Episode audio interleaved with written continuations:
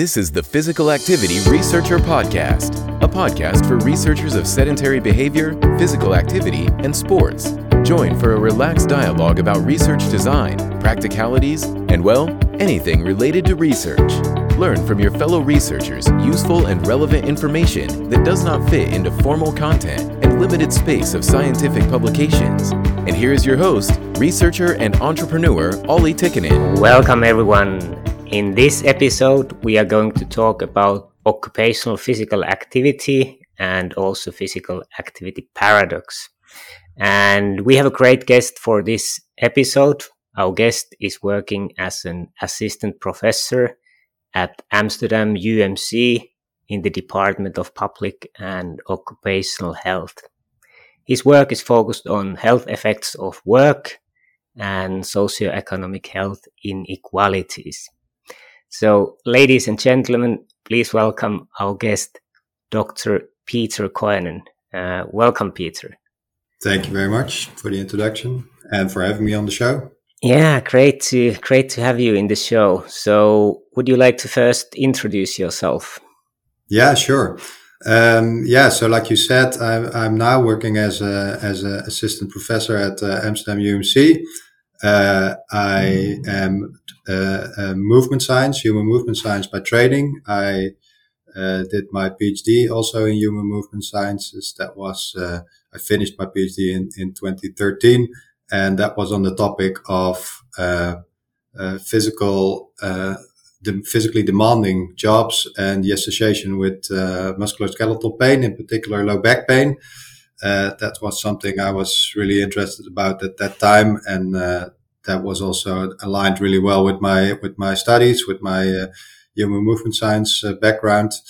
after that, I did a, a, a postdoc in Australia in Perth, Curtin University, uh, and I continued working on the on the topic of uh, of physically demanding work and also musculoskeletal health.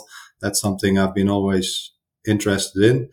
Uh, and then I guess it's like five years ago that I returned back to uh, to the Netherlands, back in Amsterdam. Uh, I'm still studying uh, physically demanding work, musculoskeletal health, but these days I'm also focusing on other topics uh, yeah, I, I, I, really, yeah, try to, uh, yeah, look at what, what are uh, work situations uh, that make people healthy or unhealthy. And I try to see what we can do about these work situations, uh, to make sure that people can work in a, in a good way, in a healthy way. And, uh, and also for people with, with disabilities or with diseases, helping them to be able to uh, to do their work uh, in a good way, in a healthy way. Uh, that's basically my research, and yeah, a, a large part of that is uh, is on uh, on physically demanding work. Yeah, sounds sounds sounds very interesting. And before we go to your systematic reviews that you have done, it was interesting to hear about your PhD and low back pain. Could you could you tell a little bit about that project first? Yeah, yeah. So I was like I said, uh, trained as a human movement scientist uh, uh, in biomechanics, actually. And what I did during my PhD is I developed uh, methods to uh, assess in, with a, in a biomechanical way low back loads. so, and by low back load, I mean really the the forces that are applied on the lower back when people do their work, when people live their daily lives, uh, so, for example, if you're lifting a box uh, in a working situation, uh, the the load of that box and the load of your upper body uh, and the and the, uh, the the accelerations and the velocities of your body that all accumulate into loads that that are then applied on the on the lower back.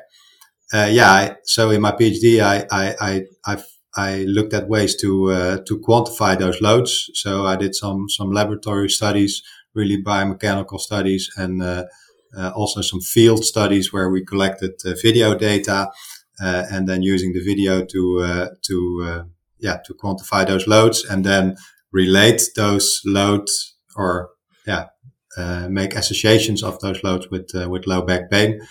and well, maybe not a big surprise, but we found found that uh, people with uh, with high low back loads uh, have more low back pain. uh, and uh, yeah, we looked at different patterns of loads. So we looked at peak loads, cumulative loads, uh, or more like uh, graduate loading. And uh, and yeah, we found that that it's not so much the peak loads, but it's more the the, the cumulative loads. So the the loads that accumulate over the entire workday that that cause back pain. Interesting. So basically, the repetitive loads that are high and and get repeated. That's what's what's causing most of the problems. Yeah, not so much very high, but uh, uh, yeah, the, the, the repeatedness and and and the accumulation over the day. Uh, so so even if if you're for example, working as a uh, as, as, someone in logistics, and uh, you're you're you're standing at a conveyor belt, and you don't have to do a lot of heavy lifting, but maybe yeah, do some manual handling. Even that leads to uh, yeah smaller loads, and and and those small loads by itself don't necessarily lead to low back pain. But once you start accumulating those loads over over a full day or over uh, the week or even years, then uh, we found that it was associated with low back pain. Yeah, that's that's interesting. I was just two days ago attending an event about exoskeletons, so kind of helping the kind of hip hip extension in in manual work and and how how do you see i had I had an idea that if you for example have an inclinometer in the in the chest and you can measure the inclination of upper body do you think repetitions of the inclination of upper body do you think it would be kind of a proxy for uh, for low back pain or do you think it would predict problems yeah, yeah, I think so. Like uh, if if you uh, looking at it uh, biomechanically, uh, then uh, what a lot of people think is that if they lift a heavy box or uh, yeah do something with a lot of forces on their hands, pushing, pulling, whatever in a work situation, that a lot of people think that it's ma- mainly that that large force, that large box that results in the in the in the largest part of the of the low back load but that's actually not necessarily the case. Mainly it's the the upper body. Like your your your upper body is uh, is about half your your your total body weight and that upper body once it's inclined uh, it it it yeah it it, it only that upper body uh, already puts a large force on your large load on your lower back uh, and uh, yeah, so I think you're right. If once you measure that inclination, uh, that that is already a, quite a strong predictor of uh, of the eventual low back load. So yeah, I guess you're right. Yeah, yeah, that's that's interesting. Uh, and how much do you think it's about static load that you stay extended periods, maybe even in low low angles, but but that it's it's kind of we know that static loads are stopping or reducing the blood flow? How much is it about static loads and how much about repetitive loads? Uh, oof, yeah, that, I, that's the difficult question. I, well, like I said, I think uh, inclination is a strong predictor of the, the actual load on the uh, on the lower back, and I can imagine that if you stand a little bit inclined for the entire workday, uh, that that's yeah, in, in accumulation puts a large uh, cumulative load on your on your on your back throughout the day. Um, yeah, and maybe even more so than repetitive loads where you yeah where you do uh, a certain manual material handling task uh, every once in a while. But yeah, hard to yeah hard to really uh, tease that out, I suppose. Yeah. This podcast is sponsored by Fibion a research device that has been shown to be valid in tracking sitting, standing, physical activity, and energy expenditure. Furthermore, Fibion has been shown to be valid categorizing physical activity into light, moderate, and vigorous intensity. In addition to scientific accuracy, Fibion provides automatically produced and easy to understand reports for research participants. Get scientific validation and learn more about Fibion at fibion.com/research. Fibion from researchers to researchers. And in this exoskeleton event, it was from Finland, and there was one uh, one company which have tested like exoskeletons, and for some tasks which were like really a lot of different things, a lot of different movements, it was not as beneficial, but it was mainly the tasks that you do kind of same same thing. So how how do you see the importance of kind of rotating different kind of tasks, even if they are are physical, but that it's just not the same kind of task. Yeah, yeah, yeah. We we see that uh, uh, a lot in the occupational health literature. It's it's called job rotation. That uh, people, yeah. So so one way to reduce the the physical uh, work demands is not just to reduce the uh, load of a certain task, but to rotate between tasks. So for, for example, uh, if you're working in that uh, uh, logistics company again, and there may be one person uh, doing like light manual material handling tasks on the conveyor belt, and another person may do uh, uh, like heavy lifting in the in the warehouse, and another person may do lorry driving or something like that. what we could do then is only go to that one person who has the very high physical demand, that uh, that guy in the warehouse, and reduce his or her load. Uh, but we can also just ask the three guys to rotate their tasks, and then um, yeah, and then uh, uh by doing that, make more variation within their day, and uh, and and also reduce their cumulative load over the day. Uh, yeah, we we've seen that in literature. I must say, however, that uh, that yeah, it it uh, we we ha- we don't see a lot of uh, effectiveness of these kind of intervention, and that's probably because there's a lot of uh, downsides of it. Like uh, yeah, the example I gave with with the three tasks that I gave as an example. That yeah, that that that that that uh, one of them being the lorry driver. That, of course, requires that all the three persons have a, have a lorry driver license, for example.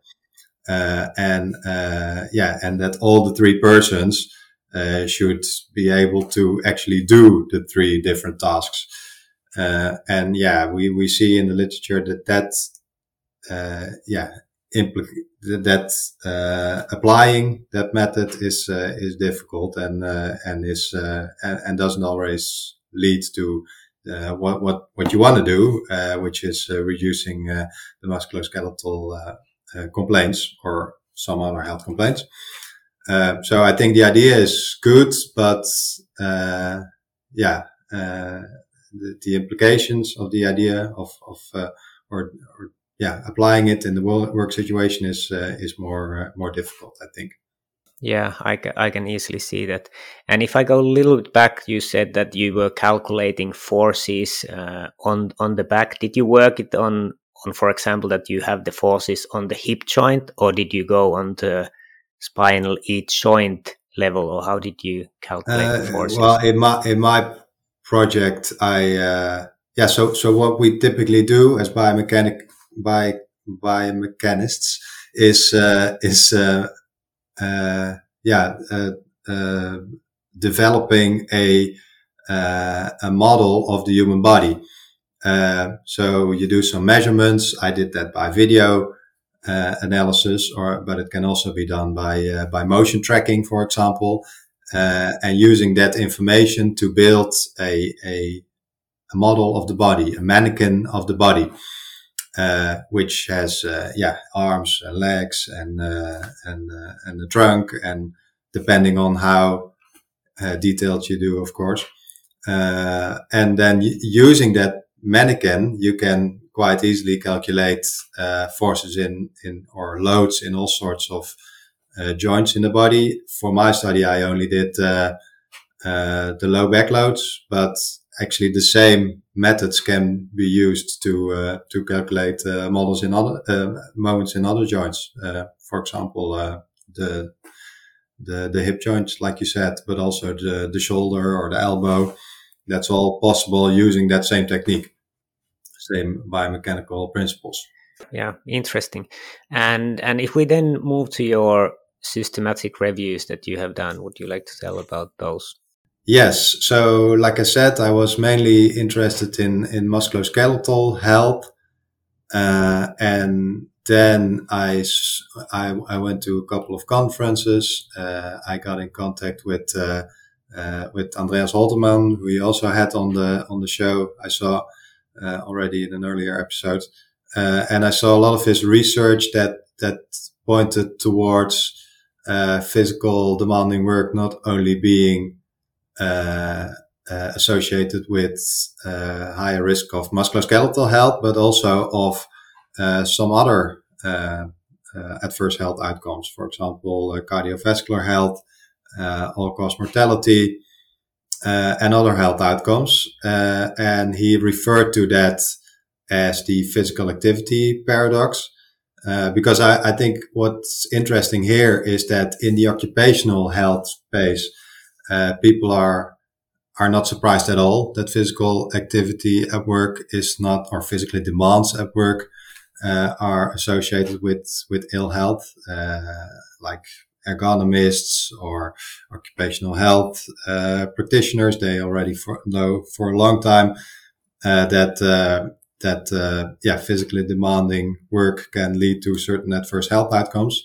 but in the physical activity uh, research field or the public health uh, research field, if you like, a lot of people are not so much aware of this topic, uh, and they generally think that physical activity is always good for your health.